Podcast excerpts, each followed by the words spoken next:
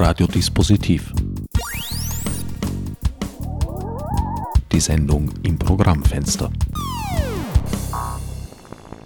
Willkommen bei Radiodispositiv. An den Mikrofonen begrüßen euch diesmal mein Sendungsgast Samamani und der vorgeschriebene Herbert Gnauer. Sama, einmal mehr hast du es geschafft, einen provokanten Titel zu wählen, worüber man als Jude nicht schreiben sollte. Untertitel Psychoanalytische und andere Provokationen, erschienen bei Drava. Als gewiefter Kenner deiner Texte erkenne ich sofort die Falle in diesem Titel. Sie besteht in dem Wörtchen als als Jude setzt eine totale, völlige Identifizierung mit einem Judentum voraus, was natürlich niemals der Fall sein kann in der Realität bei einem Menschen. Es ist interessant, dass du das äh, sagst, weil ich wurde tatsächlich gefragt, äh, als, als ich selber ein bisschen Werbung gemacht habe für das Buch auf Facebook, ob ich Jude sei. Also das war so die erste Reaktion, die ich bekommen habe. Die andere Reaktion war die, die mich sehr erstaunt hat. Ich, ich habe mir das sozusagen ähm, überlegt, aber mehr so im, im Schmäh, indem ich sozusagen mit mir selber äh, diesen witzigen Gedanken mir selber überlegt habe. Gibt es vielleicht Leute, die auch dann denken könnten, ich, der Autor, möchte quasi den Juden vorschreiben, worüber sie schreiben oder nicht schreiben sollen. Also, aber dieses Missverständnis gab es tatsächlich. Und darüber könnte man ja auch eine eigene Sendung machen, über diese Art von ähm, Auffassung des sozusagen das Spielerische und, und Ironische und Provokante häufig nicht mehr, und wenn ich pessimistisch sein darf, könnte ich fast sagen, immer häufiger einfach nicht verstanden wird, sondern wörtlich genommen wird, ganz konkret genommen wird. Darin wiederum liegt ja die Provokation des Titels, dass man tatsächlich äh, sich sehr schnell und sehr leicht denkt, dass über Juden eigentlich nur Juden schreiben dürfen.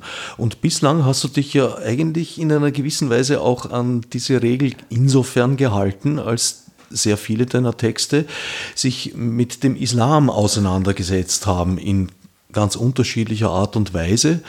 Das konntest du mit Fug und Recht immer tun, weil du dich darauf berufen kannst, selbst einen islamischen Hintergrund zu haben, gewisserweise.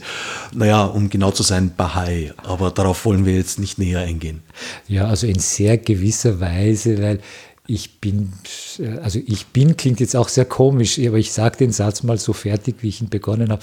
Also ich wollte sagen, ich bin seit Jahrhunderten, seit eineinhalb Jahrhunderten oder so oder bald zwei Jahrhunderten nicht Moslem, weil ja schon meine Vorfahren schon sehr lange äh, abgefallen sind und ich bin auch lange nicht mehr Bahai. Das heißt, ich bin, ich habe äh, sozusagen, wenn man es jetzt brutal sagen will, mit dem Islam nichts zu tun und wenn ich jetzt noch spitzfindiger und ähm, oberlehrerhafter sein möchte, würde ich sagen, ich schreibe ja auch, ich schreibe natürlich schon auch hin und wieder punktuell über den Islam. Also es ist, ich könnte nicht sagen, ich schreibe nicht über den Islam, aber es geht mir im Wesentlichen nicht darum, etwas über den Islam zu sagen. Da gibt es berufenere, wirklich gescheitere, also Leute, die sich halt wirklich mit dem Islam befassen, sondern mir geht es ja darum, was sagt uns, zum Beispiel uns in Mitteleuropa, unser Reden über den Islam, über uns selbst und diese psychoanalytisch gesagt Übertragung oder Gegenübertragung und jetzt nicht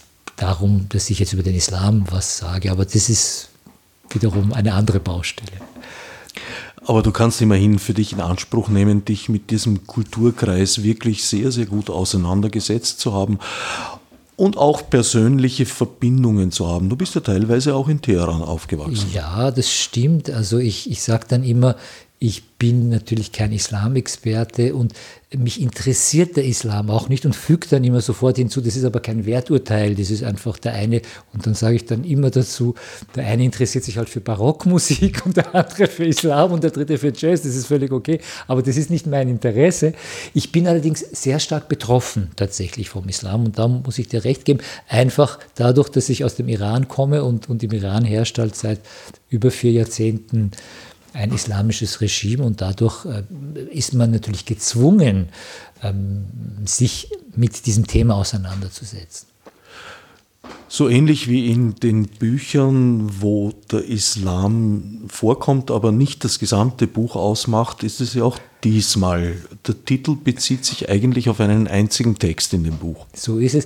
Es bezieht sich eigentlich auf einen einzigen Text und auf einen einzigen Satz in diesem Text von Wladimir Wertlieb, äh, mit dem ich ein äh, sogenanntes Werkstattgespräch geführt habe über diese Doppelexistenz als literarischer Schriftsteller und essayistischer Schriftsteller. Das ist etwas, äh, was jetzt nicht so wahnsinnig selten ist, aber das, das macht nicht jeder oder jede.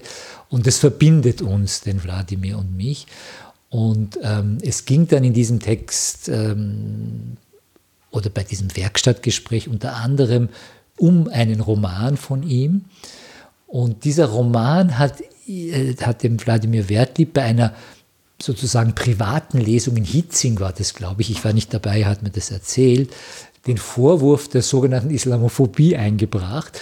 Und ein Teilnehmer hat ihm dann gesagt, und daraus ist dann dieser Titel entstanden. Und dieser Teilnehmer, diese, dieser, dieser Zuhörer bei der Lesung hat dann nach der Lesung dem Wladimir Wertlieb gesagt, gerade Sie als Jude dürfen nicht so, so über den Islam schreiben. Und das ist der Hintergrund dieses Titels, worüber man als Jude nicht schreiben sollte. Die Doppelexistenz zwischen literarischem und essayistischem Schriftsteller, worin besteht der Unterschied bzw. der Widerspruch sogar? Das ist eine sehr gute Frage. Ähm, schwierig, schwierig, weil das ähm, doch auch sehr ineinander übergeht. Wenn du mich jetzt so direkt fragst, also äh, mein, der Roman, an, an, an dem ich jetzt seit 2012 arbeite und der hoffentlich im Frühjahr 2021 erscheinen soll, wiederum bei Drava, Zizek in Teheran, also ich bleibe dem Begriff Teheran, sage ich einmal treu. Zizek. Zizek in Teheran heißt Slavoj. Slavoj, es geht, also es ist eine Bezugnahme auf Slavoj Zizek und da kommt sehr viel Essayistisches in gewisser Weise vor. Also riesige Zitate, wo, wo der Text aus der Romanhandlung aussteigt und sozusagen essayistisch wird. Also insofern sind da die Grenzen durchaus auch fließend. Und umgekehrt ist es ja bei mir so, ich habe vor kurzem ähm, von einem iranischen äh, Freund gehört, dass ihm vorgeworfen wird, er würde immer wieder, ich hoffe, ich, ich kann das jetzt richtig reproduzieren, Geschichteln drucken. Sagt man das so? Und ich mache das sehr gern in meinen essayistischen Texten auch, dass da irgendeine Anekdote oder irgendeine Geschichte. Und äh, ich, mir war das bis vor wenigen Tagen nicht so bewusst, dass man das sozusagen auch als was Abwertendes ähm, also so hat es mein Freund, der selber eben auch Dramen schreibt und eben auch anscheinend äh, Essays. Äh, so hat er das wahrgenommen, dass das was Negatives ist. Er als Orientale ist sozusagen der Geschichten, der, der halt Märchenerzähler. Ne?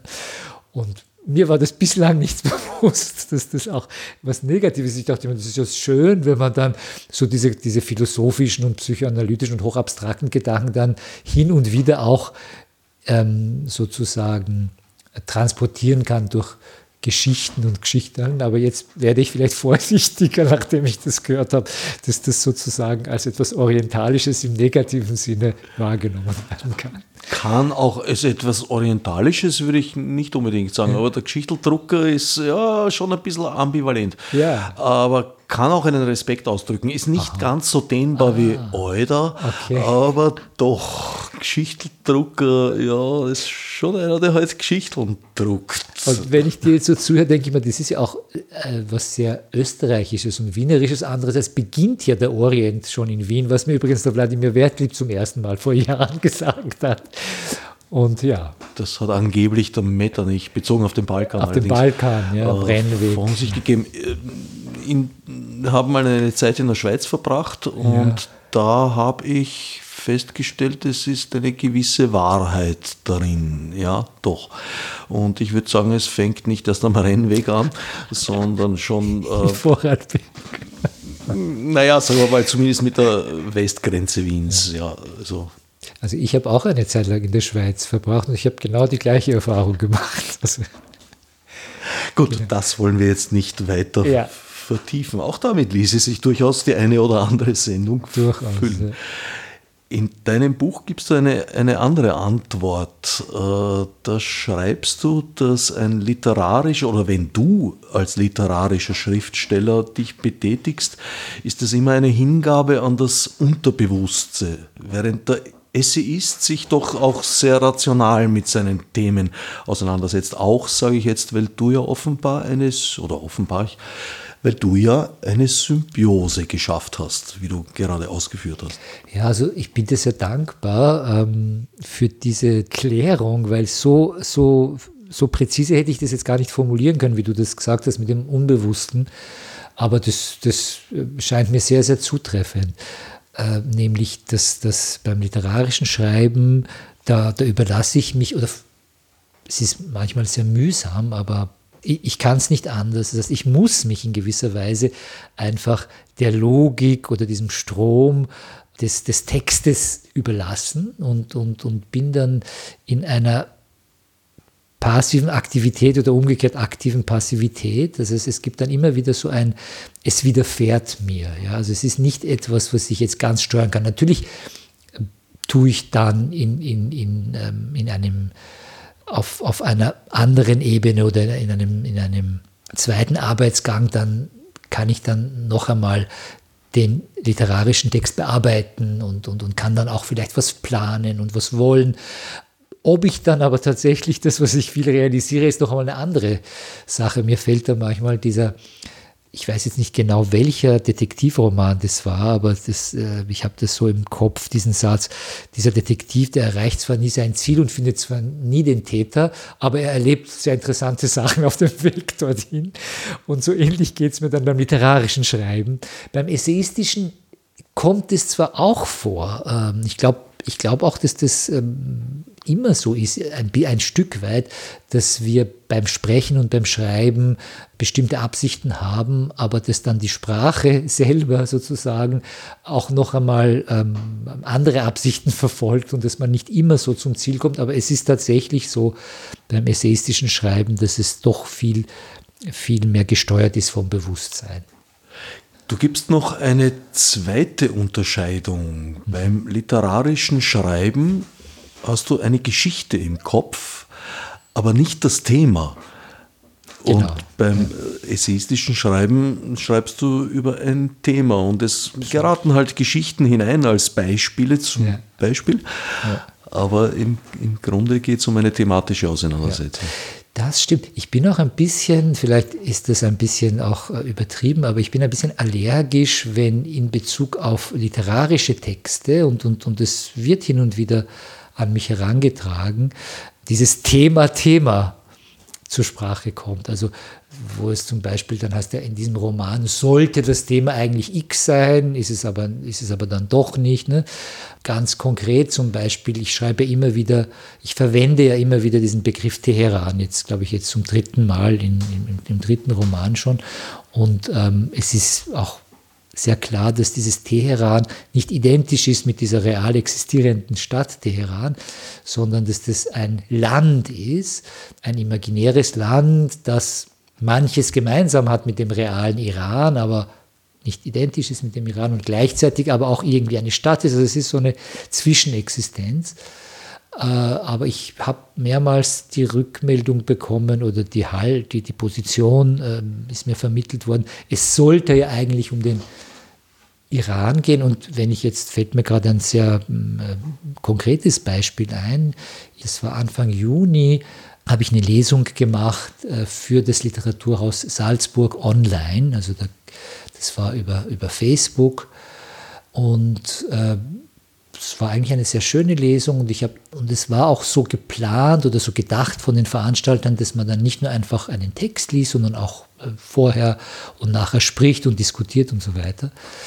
Ähm, und ich habe dann, bevor ich den Text gelesen habe, den literarischen Text, einen, äh, eine kurze Passage gelesen aus einem essayistischen Text, wo es ähm, genau auch darum ging, unter anderem auch darum ging, dass eben dieses Teheran etwas Imaginäres ist und auch auf einer theoretischen Ebene um den Unterschied zwischen der Realität und der Fiktion. Eigentlich etwas extrem Banales möchte man meinen. Also das hatte ich schon vorher angesprochen. Dann habe ich eine längere Passage gelesen aus dem Roman Teheran Wunderland, wo ein, ein Umerziehungslager beschrieben wird für fehlgeleitete, also aus der Sicht des Regimes fehlgeleitete oder irregeleitete junge Menschen, die dort umerzogen werden sollen. Und in diesem imaginären Lager ist es aber dann, zumindest scheint es so, geht es eigentlich sehr schön zu und es ist fast paradiesisch und das ist, äh, das ist halt so eine eigene Fantasie, die ich dort entwickelt habe. Und das habe ich, also ich habe eine Passage vorgelesen, wo es um dieses Lager geht. Und dann danach hat mich dann eine Iranerin äh, angeschrieben auf Facebook, sehr empört, wie ich dazu komme, so ein liberales Bild vom Regime im Iran zu entwerfen. Und genau das, was ich eben angesprochen hatte, dass das eben imaginär ist und so, äh, kam, obwohl das eine, eine, eine durchaus reflektierte, differenzierte Person ist. Ich kenne diese Person wurde das als sehr konkret und real äh, aufgefasst. Und ich habe dann, hab dann versucht, mich zu rechtfertigen und habe gesagt, naja, zum einen ist es ja eben nicht äh, der, der, der Iran, sondern eine Fantasiegeschichte und zum anderen stellt es sich dann in weiterer Folge eh als nicht so toll heraus und so. Aber es hat mich dann doch sehr beeindruckt, dass äh, offensichtlich, und das, ist, das wird möglicherweise wirklich äh, Thema meines nächsten Essaybahns, es eine zunehmende Tendenz gibt, nicht mehr unterscheiden zu können zwischen dieser spielerischen, magischen Ebene der Kunst und der Realität. Ja, und da, darüber gibt es ja mittlerweile auch schon einige Bücher und eine große Diskussion drüber. Diesmal ist es wieder ein Essayband, den du vorgelegt hast. Die Texte sind in welchem Zusammenhang entstanden? In diversen Zusammenhängen. Also die sind sehr divers, diese Texte. Und ähm, ich könnte jetzt gar nicht einmal auf die Schnelle sagen, dass es ein, ein Thema gibt, das jetzt alle miteinander ähm, ähm, verbindet. Bis auf den letzten längeren Text sind diese Texte, aber ich bin mir jetzt gar nicht einmal sicher, ob das stimmt, was ich jetzt sage, aber, aber die meisten Texte oder alle diese Texte ähm, sind schon einmal als Blogbeitrag erschienen auf Standard Online oder Standard.at oder wie immer das heißt. Das war sozusagen der reale Hintergrund des, des Entstehens. Aber das ist jetzt nicht so, dass, dass, dass, dass ich mich hingesetzt habe und gesagt habe, ich schreibe jetzt einen Essayband über dieses oder jenes Thema aber ex post, nachträglich, sind es Texte, die fast alle ähm, etwas mit Psychoanalyse zu tun haben oder einen psychoanalytischen Hintergrund haben. Äh, daher auch der Untertitel Psychoanalytische und andere Provokationen. Du selbst bist ja irgendwo in der Wandlung vom Praktizierenden zum theoretischen Psychoanalytiker, könnte man das so sagen? Genau, ja, genauso würde ich es sagen. Also ich habe jetzt ähm, viele Jahre lang gearbeitet, als früher als Psychiater und Psychoanalytiker. Dann habe ich mit der psychiatrischen Tätigkeit aufgehört, unter anderem auch, weil ich mehr Zeit haben wollte für das Schreiben. Und ähm, mir ist jetzt komischerweise dieses Zitat vom Kant eingefallen, um Platz zum Glauben zu machen. Also ich könnte sagen, ich höre jetzt mit der Psychoanalyse auf, um Platz zum Schreiben zu machen. Wie oft bei dir geht es in einigen dieser Texte zum Beispiel um Identität? Und eben das, was ich eingangs, worauf ich angespielt habe, dass Menschen oft klassifiziert werden und Identitäten zugeordnet werden, die so gar nicht existieren. Also um, um das Anfangsbeispiel wieder aufzugreifen, niemand ist zu 100 Prozent nur Jude und nichts anderes. Und äh, ja, wird aber eventuell auf diese Figur reduziert, was aber einen Menschen niemals treffen kann und, und eine ganz, ganz gefährliche Sache ist, weil aus derselben Quelle kommt ja natürlich auch äh, ja, der Russe, der Franzose und alle diese Bilder, mit denen unsere Großväter in den Ersten Weltkrieg äh, getrieben wurden. Ja, mir, mir, fallen jetzt zwei Herrschaften ein, die beide mit F beginnen, und zwar der Foucault und der Freud. Der Foucault hat in irgendeinem Interview einmal, glaube ich, ich glaube es war ein Interview, bin mir aber nicht sicher, dieses Wort identifizieren mit der Polizei in Zusammenhang gebracht, eben mit diesem, wenn man dann sagt, der Täter ist identifiziert. Ne? Also das hat dann auch ähm, immer dieses, dieses Identifizieren ähm, hat dann auch so eine Dimension von, von, von Repression und von sozusagen gewaltsam, und da sind wir auch bei Adorno, in etwas hineingezwungen zu werden. Also das Identische bei Adorno. Ähm, und, und bei Freud ist es so, dass das Wort Identität, darauf ähm, macht ein, ein, ein Schweizer Psychoanalytiker in einem sehr spannenden Buch aufmerksam, dessen Titel mir jetzt im Moment nicht einfällt.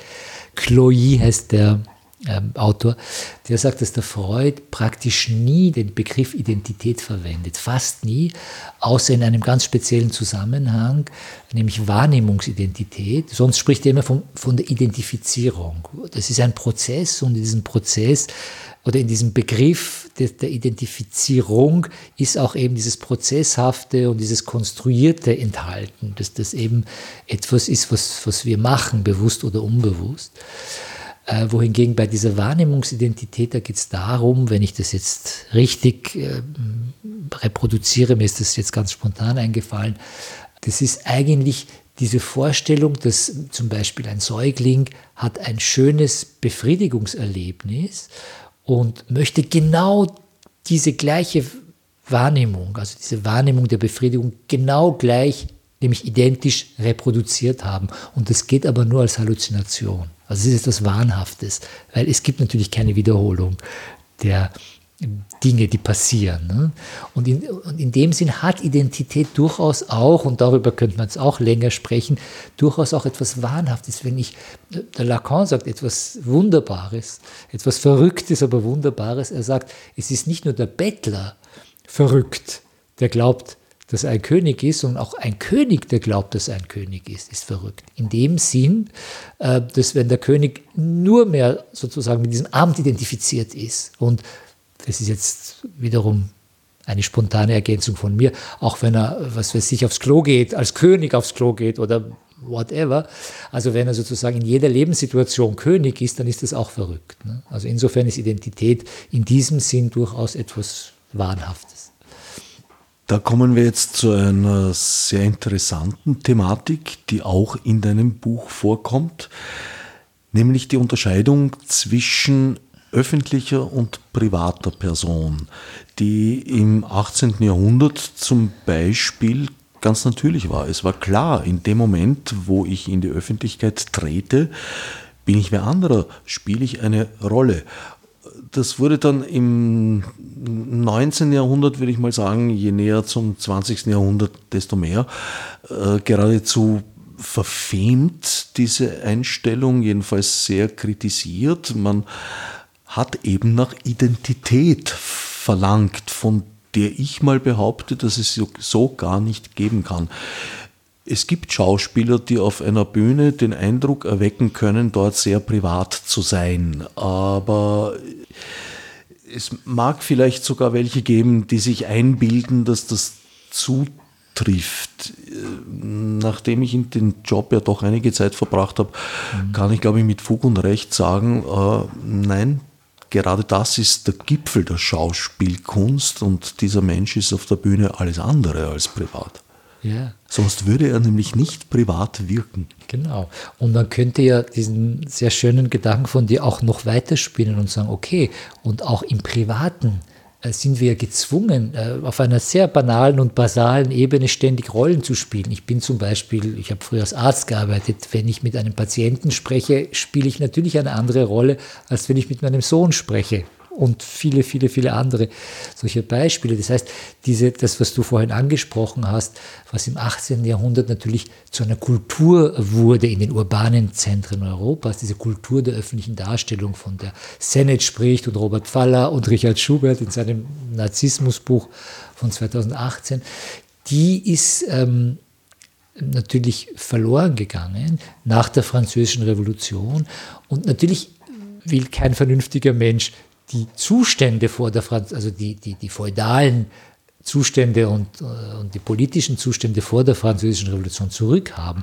Aber es ist sozusagen mit dem, ähm, mit dem Verlust dieser Kultur der öffentlichen Darstellung, dieser spezifisch aristokratischen Kultur der öffentlichen Darstellung dann im bürgerlichen 19. Jahrhundert, geht tendenziell, es ist ein Prozess, der noch weitergeht und jetzt radikalisiert ist in der sogenannten Digitalmoderne, ähm, geht Öffentlichkeit als solche verloren. Und das ist doch etwas sehr Schlimmes und Gefährliches, was natürlich sehr fatale Folgen für das politische Feld hat und für das gesellschaftliche Feld, wenn Öffentlichkeit immer mehr privatisiert wird. Wenn ich ein Stichwort noch dazu sagen darf, äh, von wegen Digitalmoderne, das kennen wir doch alle dieses Phänomen, dass wir in den, im Internet, dann in den sozialen Netzwerken, dann in, in unseren Filterblasen sind und nur mehr sozusagen auch mit Themen konfrontiert sind und mit Positionen zu bestimmten Themen, die uns einfach schmecken. Ja. Und da sind wir eben wiederum beim Narzissmus. Das heißt, ich bin dann in meiner narzisstischen Blase, Freud ähm, nennt das purifiziertes Lust-Ich. Das heißt, alles, was sozusagen fremd ist, wird abgestoßen und ich halte mich sozusagen ähm, rein von dem, was fremd und unangenehm ist und mir Unbehagen bereitet ähm, und mache dadurch aber auch keine wirklichen Erfahrungen. Also und das ist doch eine Tendenz, die leider sehr stark ist und vielleicht auch stärker wird. Zunächst fällt mir dazu ein, dass äh, ja diese Rollenfestlegung oder Entwicklung der möglichen Rollen ja schon in frühester Kindheit beginnt weil man eben auf die Welt kommt und eventuell äh, noch keinen Bruder, keine Schwester hat oder eben einen Bruder und eine Schwester hat, der die ein gewisses Verhalten bereits besetzt hat. Also zweimal dieselbe Rolle innerhalb derselben Familie, in derselben Generation geht sich in aller Regel nicht aus, selbst und vielleicht sogar gerade bei Zwillingen nicht.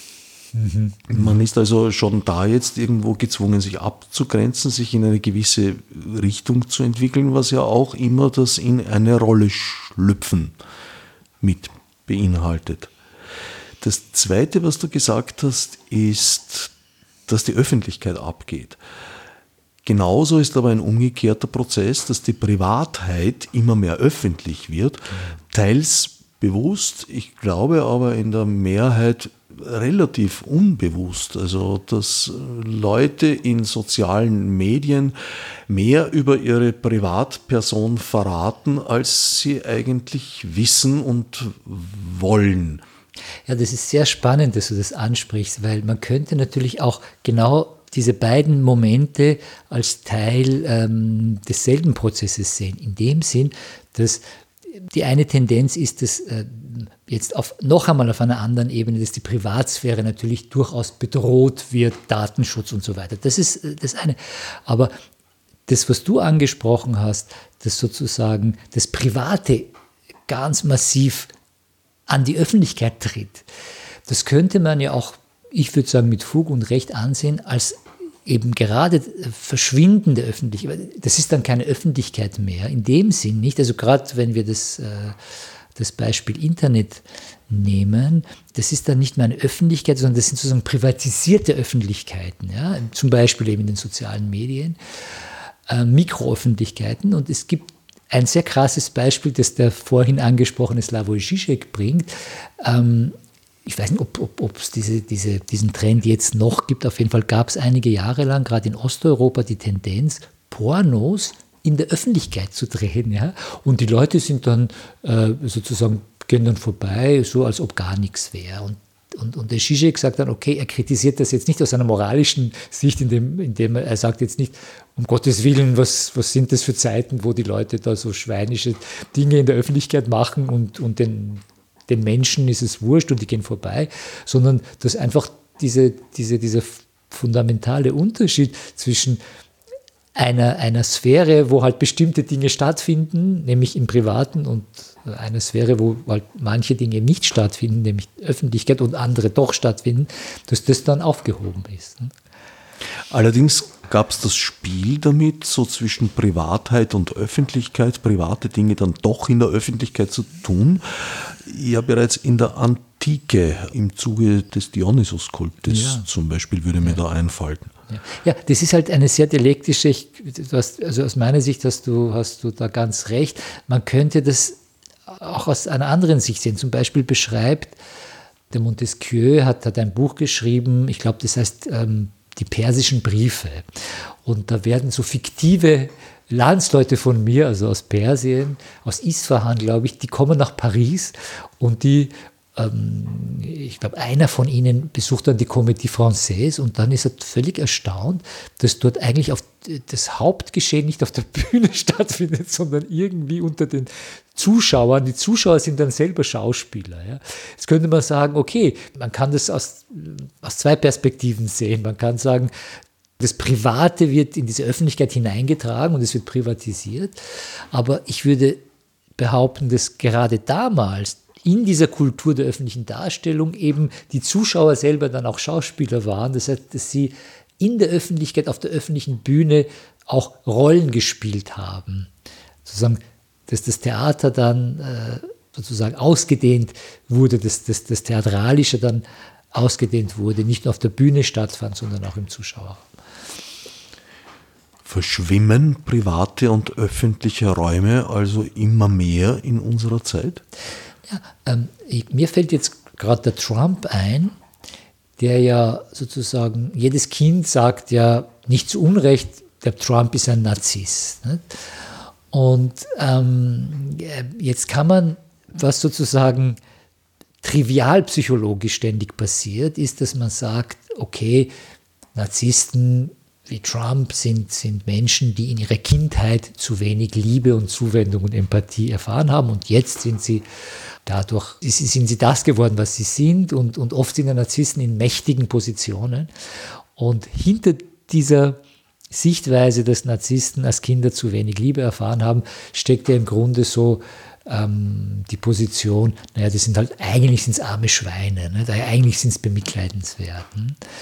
Und äh, das wird sozusagen dem Trump auch immer wieder zugeschrieben. Äh, ich denke mir aber, dass der Narzissmus von einem zum Beispiel Trump ähm, viel mehr darin besteht, dass er genau diese, die, diese Grenze zwischen öffentlich und, und privat ähm, nicht, äh, also nicht unterscheiden kann, diese Grenze nicht ziehen kann zwischen öffentlich und privat. Und ähm, jetzt zwischen dem, was er beim Frühstück seiner Frau oder wem auch immer erzählt und dem, was er dann öffentlich als Präsident der Vereinigten Staaten twittert, da keinen Unterschied macht. Ne? Äh, das würde ich als das Narzisstische am Trump, ähm, daran würde ich das festmachen. Im Übrigen scheint es viele Befunde zu geben und darauf ähm, nimmt eben äh, Richard Schubert in seinem Narzissmusbuch Bezug, dass diese These wahrscheinlich gar nicht stimmt, dass die Menschen, die wir als narzisstisch wahrnehmen, äh, jetzt in ihrer Kindheit nicht äh, Liebe und Empathie und Zuwendung bekommen haben. Es gibt ja eine ganze Generation von antiautoritär erzogenen Kindern oder von Kindern, wo zumindest dieser Anspruch da war. Das ist ja nicht dann immer wirklich dann der Fall gewesen, die dann möglicherweise, wenn man jetzt diesen Begriff Narzissmus ähm, so verwendet, wie, wie wir es halt alltagssprachlich verstehen, weil das ist ein schwieriger Begriff, die dann mindestens genauso narzisstisch sind wie Kinder, die sozusagen weniger Empathie erlebt haben. Und ähm, ein, ein, ein, eine These, die der Richard Schubert wiederum ähm, hier aufwirft, ist, dass hinter dieser Vorstellung, diese mächtigen Narzissten wie Trump sind eigentlich arme Schweine, ja so dieses Bedürfnis steht, es soll ja irgendeine höhere Gerechtigkeit geben. Wenn die schon so mächtig und stark sind und uns so dominieren und fertig machen, sollen zumindest arme Schweine sein. Also das wünschen wir uns. Als Laie würde ich jetzt intuitiv sagen, zu jeder Persönlichkeitsstörung führen mehrere Wege. Also ich glaube nicht, dass äh, man bei jeder Persönlichkeitsstörung äh, sagen kann, ah ja klar, da ist das passiert und da ist das passiert. Ich glaube, die Wege sind vor allem verästelter. Ja, also Freud würde dir sofort recht geben und sagen, das äh, würde hier diesen Begriff der Überdeterminiertheit hineinbringen, aber gut. Wenn ich recht verstanden habe, brichst du eigentlich sehr wohl eine Lanze dafür, eine Unterscheidung zwischen Privatheit und Öffentlichkeit zu treffen. Ja, ja, also wenn das bis jetzt noch nicht klar geworden ist bei unserem Gespräch, also dir ist es wohl klar, ähm, sollte es jetzt, mache ich es jetzt nochmal klar. Natürlich, das ist, das ist ganz wichtig. Das ist auch wichtig, ähm, diese Unterscheidung zu treffen, weil wenn wir wenn, wenn es so, wie es so heute der Fall ist, wenn sozusagen diese Imperative des Narzissmus da äh, uns, uns beherrschen, ja, die sagen, äh, sei du selbst, be yourself und sei nichts anderes als du selbst, verkümmern wir ja. ja. Also wenn ich denke mal zum Beispiel, wenn man auf, auf einer Party ist und jemanden kennenlernt, der sozusagen nur authentisch ist. Authentisch auch in dem Sinn, dass er jetzt gerade den Empfindungen, Regungen, Gefühlen Ausdruck gibt, die er gerade zufällig hat. Das kann ja sehr armselig sein. Ja? Ähm, es kann manchmal auch spannend sein, aber äh, es ist dann doch sehr, sehr, sehr mm, öd wenn ich nur äh, sozusagen beschränkt bin äh, auf mich und nicht in fremde Rollen schlüpfe. Ich glaube, dass kein halbwegs normaler Mensch bei aller, bei aller Vorsicht bei diesem Begriff normal nicht immer wieder und ständig in viele verschiedene Rollen schlüpfen kann. Das heißt, diese, es ist ja nicht so, dass das jetzt völlig verschwunden ist, aber es gibt so eine Tendenz eben äh, zur Authentizität, die schon bei Rousseau spätestens begonnen hat und jetzt sehr dominant ist und die auch letztlich dazu führt, dass mit diesem Feld der Öffentlichkeit auch dieses politische Feld verkümmert. Schauen wir uns einmal an, in den letzten Jahrzehnten, wie sehr Politik personalisiert wird, moralisiert wird, psychologisiert wird. Und das ist genau ein Symptom ähm, dieses Überhandnehmen des Privaten. Sennett nennt es Tyrannei der Intimität, ja, wo es dann halt nicht mehr darum geht, ähm, welche politischen Programme jemand vertritt oder auch für welche Interessen jemand eintritt, sondern ob er jung und fesch, zum Beispiel, ja, jung und fesch und ähm, lieb ist oder scheint oder nicht. Ich denke auch im Sinn der Authentizität ist es sogar notwendig, manchmal in Rollen zu treten.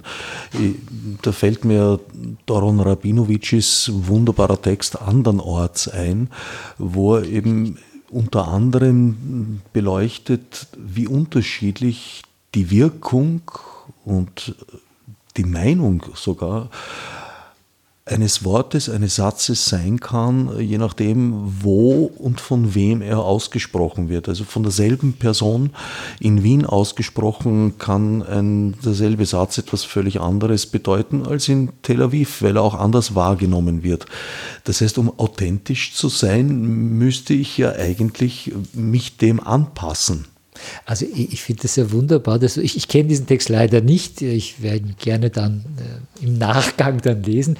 Aber das, den Gedanken, den du gerade ähm, einbringst, dass je nachdem, wo dieselbe Person, ich wiederhole das jetzt, dieselbe Person etwas äh, ausspricht, in welchem Kontext, dass das sehr, sehr verschieden sein kann, das unterminiert ja oder hintertreibt ja auch diese ich hoffe, dass ich den Begriff äh, richtig wiedergebe. Ich glaube, Sprechort, das ist ein, ein, ein sehr, ein, ein, ein Begriff, der sehr en vogue ist, wo man dann sagt, es ist sozusagen ausschlaggebend, wer etwas sagt und nicht was er sagt. Das ist diese Sprechorttheorie, wenn ich äh, den Begriff richtig wiedergebe.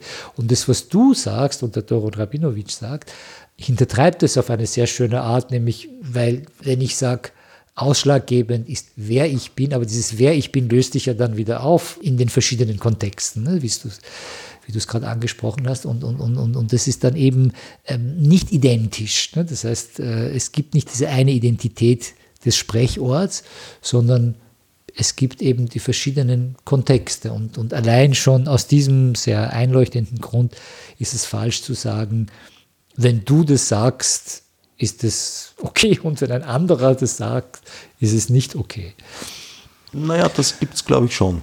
Ich glaube schon, dass, dass äh, manche Leute mit äh, manchen Hintergründen vielleicht zu gewissen Themen sich sehr vorsichtig äußern sollten.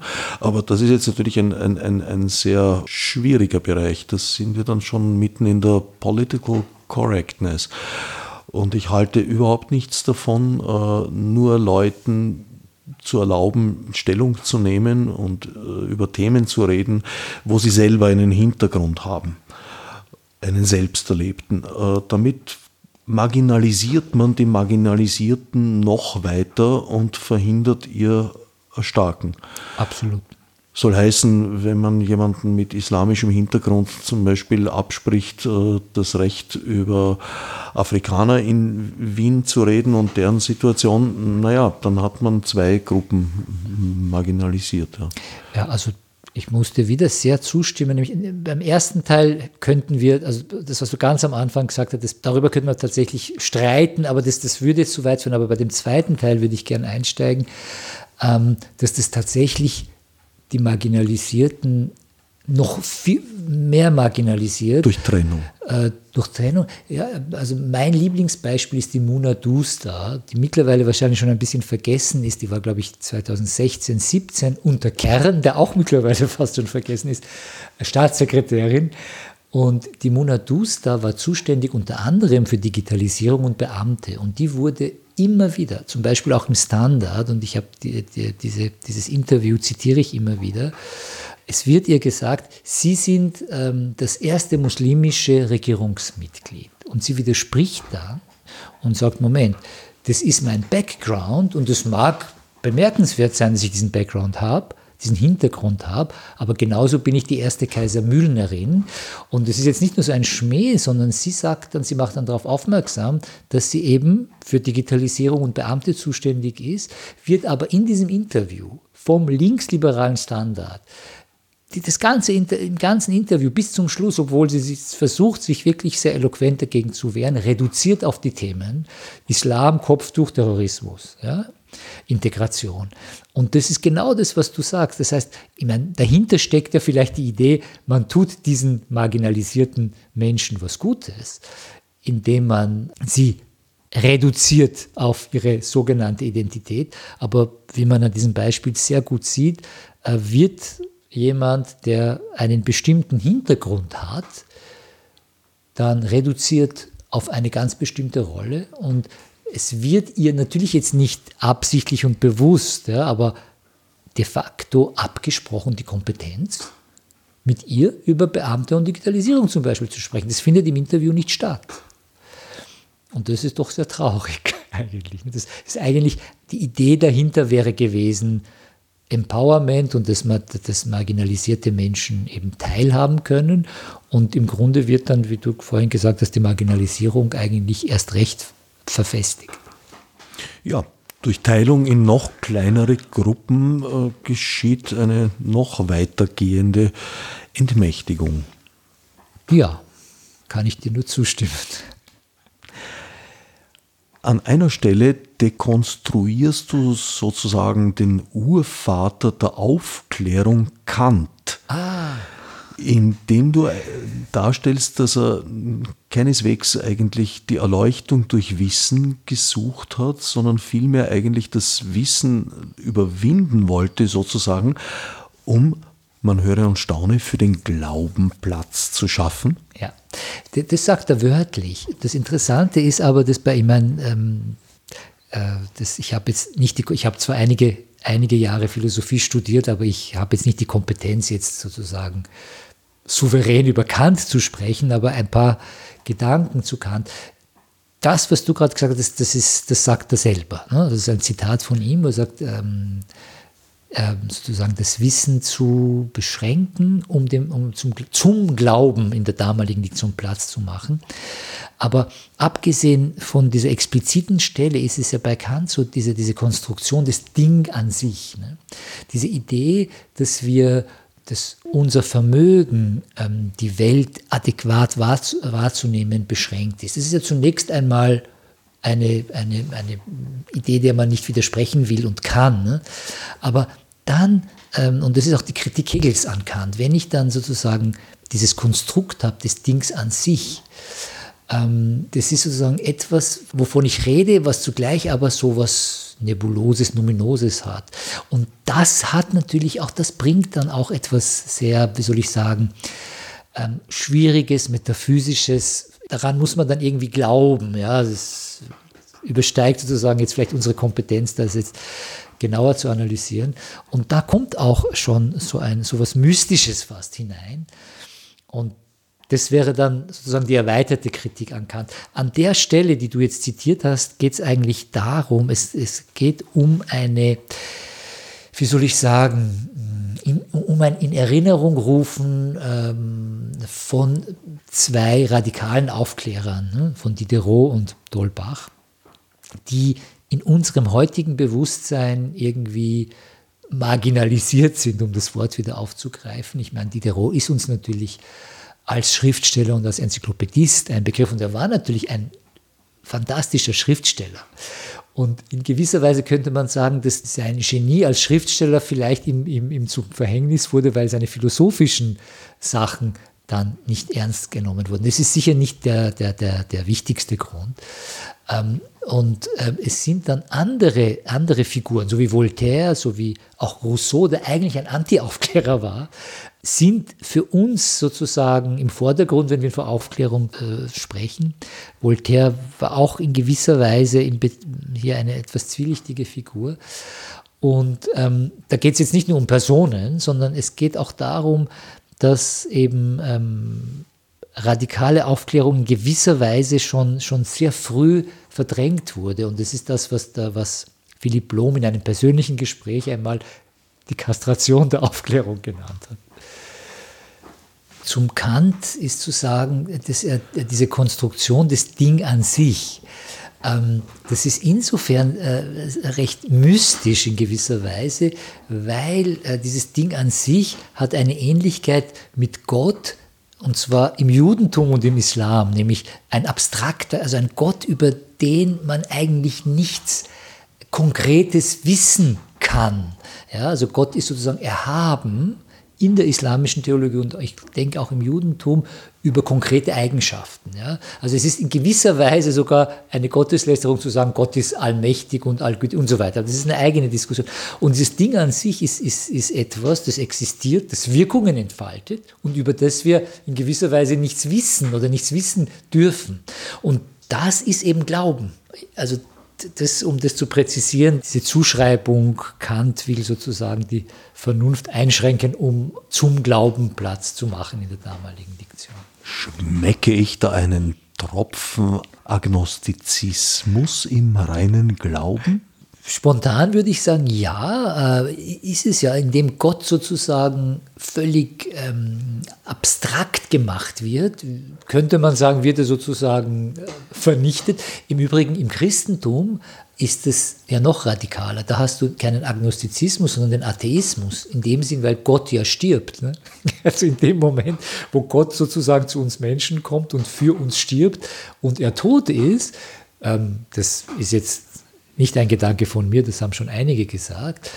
Das ist, ist das sozusagen eine, eine Vorbereitung des Atheismus. Ja, aber davor schützt uns doch die Trinität, weil es stirbt Gottes Sohn, aber Gott Vater und auch der Heilige Geist bleiben ja, ja und es, gibt, es, bleibt noch etwas, nämlich das, das, wenn ich mir vorstelle, Christus ist gestorben, um unsere Sünden zu tilgen, dann habe ich ja meinerseits ein riesenschlechtes über-Ich-Problem nicht. Ich schuld ihm ja wiederum dann. Also das heißt, da ist ganz viel äh, Verinnerlichung äh, an, an, an Schuldgefühl da. Ne? Und, und, und, aber das ist dann, wir, wir kommen natürlich jetzt immer weiter. In naja, das ist, glaube ich, ein, ein sehr grundlegendes Prinzip ja, ja. in ja.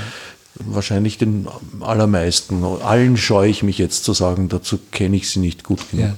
In den allermeisten christlichen Spielarten. Ja, also das ist aber schon, ja, und, und ich, ich habe ich hab da auch nicht so einen Überblick, aber ich würde sagen, das ist schon sehr spezifisch christlich, jetzt im Unterschied zu anderen Religionen. Diese, äh, bei Paulus auch, diese Distanz zum Gesetz oder dieses sogar diese Feindschaft, also es geht nicht um äußere Gesetze, sondern Christus hat uns ja eigentlich befreit von den Gesetzen, ne? aber dafür ist, das, ist, ist das alles sehr verinnerlicht. Ne? Also du, du, darfst dann nicht sozusagen nicht nur, du sollst nicht die Ehe brechen, sondern wer des nächsten Frau nur anschaut, sie zu begehren, hat sie hat schon die Ehe gebrochen. Also das ist schon hart.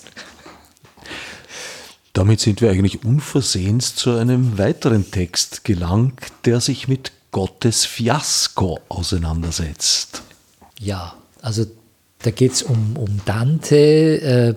Äh, also ich bin wirklich kein Dante-Experte, aber ich, hab, ähm, ich war mehr oder weniger zufällig bei einer Veranstaltung eines Freundes von mir, Jan Heiner Tück. Jan Heiner Tück ist ein Theologieprofessor in Wien und der interessiert sich aber sehr stark für zeitgenössische Literatur und für die Konfrontation von Theologie und Literatur. Und da ging es ähm, um einen Roman von Sibylle Levitscharow, wo ähm, Dante eine große Rolle spielt. Ich glaube, sie hat sich sehr intensiv mit Dante äh, beschäftigt und auch mit den diversen deutschen Übersetzungen von Dante, also von der göttlichen Komödie. Und in diesem speziellen ähm, Roman geht es darum, dass ein agnostischer oder atheistischer Dante-Forscher äh, zu Rom, zu Pfingsten dann auf einmal ein Pfingstwunder erlebt, in dem dann, glaube ich, alle seine Kollegen dann irgendwie entrückt werden und, äh, glaube ich, äh, zum Himmel fliegen. Und er kommt dann total durcheinander und beginnt dann diesen Text von Dante nicht mehr nur wissenschaftlich zu sehen und, und über den Dante zu sprechen, sondern er kriegt dann das Gefühl, dass der Dante über ihn gesprochen hat. Also es geht dann sehr ins Mystische und Religiöse hinein. Ähm, also äh, Jan Hanna Tück sagt, und das weiß er als Theologe, ich, ich, ich wusste das nicht, er sagt, dass aus der, aus der modernen Theologie die Hölle sozusagen, die Hölle wird marginalisiert oder verschwindet, umso mehr erscheint sie in der Literatur. Ja. Ähm, zum Beispiel bei Samuel Beckett, der sich mit, mit Dante beschäftigt und eben auch bei Primo Levi, der sich auch stark mit äh, Dante, zum Beispiel, ja, also das sind jetzt nur zwei Beispiele, die in, im, im Kontext dieser Veranstaltung vorgekommen sind. Und der Primo Levi, der beschreibt seine Erlebnisse im KZ von wegen Hölle. Ne? Und ähm, er hat äh, im KZ unter anderem einem, einem Mithäftling, ich weiß nicht, glaube ich, er war ein Franzose, hat, dem hat er Italienischunterricht gegeben, indem er aus Dante ähm, zitiert hat. Und äh, das 20. Jahrhundert ist natürlich in gewisser Weise die Hölle. Und man könnte jetzt sagen, dass wenn man jetzt die Geschichte des 20. Jahrhunderts, das ja mit, mit großen Hoffnungen begonnen hat, auf ein Paradies auf Erden, wenn wir zum Beispiel an die Oktoberrevolution denken, die Sowjetunion wurde ja auch Paradies der Werktätigen genannt, war dann natürlich alles andere als ein Paradies in weiterer Folge, aber ähm, es gab diese Vorstellung und das 20. Jahrhundert war natürlich dann auch mehr und mehr die Hölle und dass die Literatur sich dann mit dem Begriff der Hölle in Zusammenhang mit diesen Katastrophen beschäftigt, liegt auf der Hand. Und man könnte jetzt sagen, ich weiß jetzt gar nicht, ob ich das jetzt formuliert habe oder ob das der Jan Heiner Tück gesagt hat irgendwo, dass man das 20. Jahrhundert in gewisser Weise als eine Fortsetzung der göttlichen Komödie ansehen könnte. Also so als würde der, hätte der Dante die Geschichte des 20. Jahrhunderts geschrieben als eine Fortsetzung, die dann die Hölle noch überbietet. Also Hölle ist, ist ein Teil der göttlichen Komödie, aber wahrscheinlich der interessanteste. Die Frage ist, ob wir jetzt mit dem Jahrtausendwechsel die Hölle überwunden gute haben. Gute Frage. Das ist eine sehr gute Frage, die wir, glaube ich, nicht wirklich heute hier beantworten können. Aber die stellt sich, ja. Ich denke, das Menschsein bedingt ja auch solche katastrophalen ja, Zustände? Ich meine, diese, diese Frage stelle ich mir wirklich immer wieder. Also es gibt ja immer wieder diese 20. Jahrhundert Katastrophen und dann denke ich mir, na gut, was ist dann im 21. Und dann fällt mir immer 9-11 ein, weil das war ja 2001, glaube ich, September 2001. Also schauen wir mal, was immer das dann heißen mag. Samamani, worüber man als Jude nicht schreiben sollte. Psychoanalytische und andere Provokationen erschienen bei Drava. Die letzte Sendestunde haben wir sozusagen uns durch einige Themen, die in diesem Buch berührt und behandelt werden, durchmeandert, was ich persönlich sehr genossen habe. Es ist noch vieles weitere darin zu finden und ich kann nur empfehlen, sich auf die Suche zu machen in diesem Text. Ich danke Samamani für den Besuch hier im Studio und allen anderen fürs Zuhören.